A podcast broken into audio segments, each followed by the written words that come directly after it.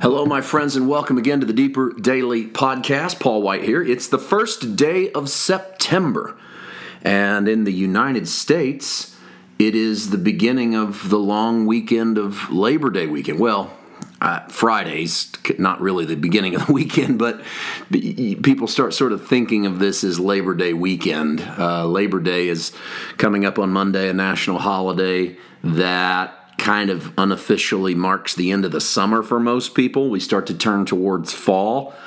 Uh, for us here at the DDP, um, the first day of the month means you've just heard the essay edition the day before.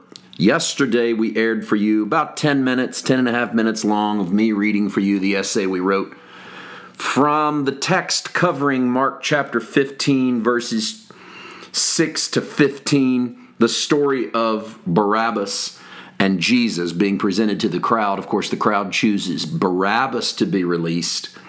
We did a couple of podcasts on why that's irrelevant, but then yesterday's essay really looks at Barabbas, and I hope that you will take the time and listen in because there are some things we say there that I think are vital. I think there's some good preaching, personally, in that Barabbas story about the Jesus that we choose. But I'll not reteach that. Instead, we're going to move forward into this moment where the soldiers lead Jesus into the praetorium.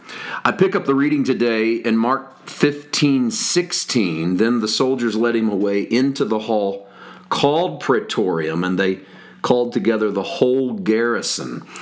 Um, the praetorium is the governor's headquarters. It depends on your translation. Some translations call this the palace. Um, either way, originally the word used here in the Greek was for military headquarters, usually for the barracks where the soldiers dwelled. However, the Gospels tend to use it as a word for the official residence. Now, that could also be the temporary residence of Pilate, who probably residence is somewhere near the barracks of the Roman guard. Uh, there's not an enormous amount of Roman soldiers in Jerusalem on a day to day basis, but there would be an increased presence of Rome around these religious holidays because the religious holidays tended to stir the fervor of the zealots, the people who wanted to see some sort of revolution. So Rome would usually increase their military footprint in the area during these feasts so that they could squelch any kind of rebellion. So it so happens that there's a large group, no doubt a larger group of Roman soldiers than there normally would be. Um, while this says it called together the whole garrison, that's also the word for battalion, and other translations say they called together the whole battalion. And the battalion is literally a cohort. I think the King James might say cohort.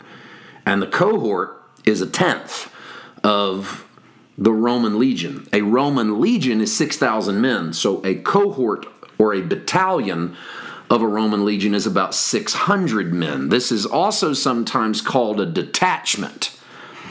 And this is an interesting word because that's what John uses in the Garden of Gethsemane. John's the only one of the four Gospels that has a detachment of troops going into the garden. And detachment often doubles as the word cohort. Cohort is 600 Roman legionnaires, a tenth of the legion. Um, it's hard to imagine. It's easy to imagine that Jesus is is in the barracks with a detachment, 600 troops. It's hard to imagine that 600 troops showed up at Gethsemane to arrest Jesus. Why they would need an entire detachment or an entire cohort. Um, and it could be that John is presenting you a picture, because I actually think the, the Gospel of John is showing you The resurrected Jesus. I, I know that the picture of Jesus that happens before the resurrection, it's hard for us to say, well, this is resurrected Jesus. No, but the stories John presents is presented through the lens of the victorious Christ. That's why his gospel's so different. And in that way, I think it's possible that the detachment that comes against Jesus in the Garden of Gethsemane, because John's the one in which Jesus, they ask if Jesus is the one and when he responds, uh, everybody falls over. You remember? You remember that story? It's a, a little bit comical in John 18. Um, he asks, "Who are you seeking?" And they say, "Jesus." He says, "I'm he," and everybody falls down. And then they come back and, "Who are you seeking?" You know, I told you. And it's it's like a it's like John presenting the resurrected Jesus in the face of the empire. That what Jesus will do is the word that comes out of his mouth will slay the the empire that comes against him. And so John seems to give you the allegory, this this idea, this hyperbolic idea of a, a whole battalion, a cohort of troops coming to arrest Jesus. We get that same word here when they lead him into the praetorium. I've been to the to this area in the praetorium, right off of what we now call the Via Dolorosa, where Jesus carries the cross to Calvary. Right off of that is a little courtyard where archaeology has discovered that this is the place of the first century Roman barracks in Jerusalem. And it's the place where Jesus was most likely scourged and beaten. Verse 17, they clothed him with purple and twisted a crown of thorns and put it on his heads and began to put it on his head and began to salute him. Hail, King of the Jews. Um, I want to save the last half of this encounter for tomorrow's podcast, but I just I want to point out that purple was the color of royal royalty. It was a very very expensive dye. The purple dye was, and so it wasn't a color you saw commonly on the street. To put a purple robe on him was a mark of royalty, but they're doing it sarcastically because they follow it with a crown of thorns. Literally, a, just a bushy helmet of thorns. It's not the clean little crown, probably, that we see, but would have just been a pile of thorns pressed together and crushed onto his skull.